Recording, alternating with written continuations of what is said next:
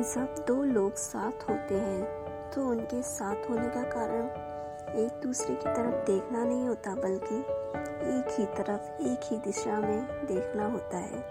जब दो अलग सोच कब साथ चलते चलते एक हो जाती है, ये उन्हें खुद भी पता नहीं चलता।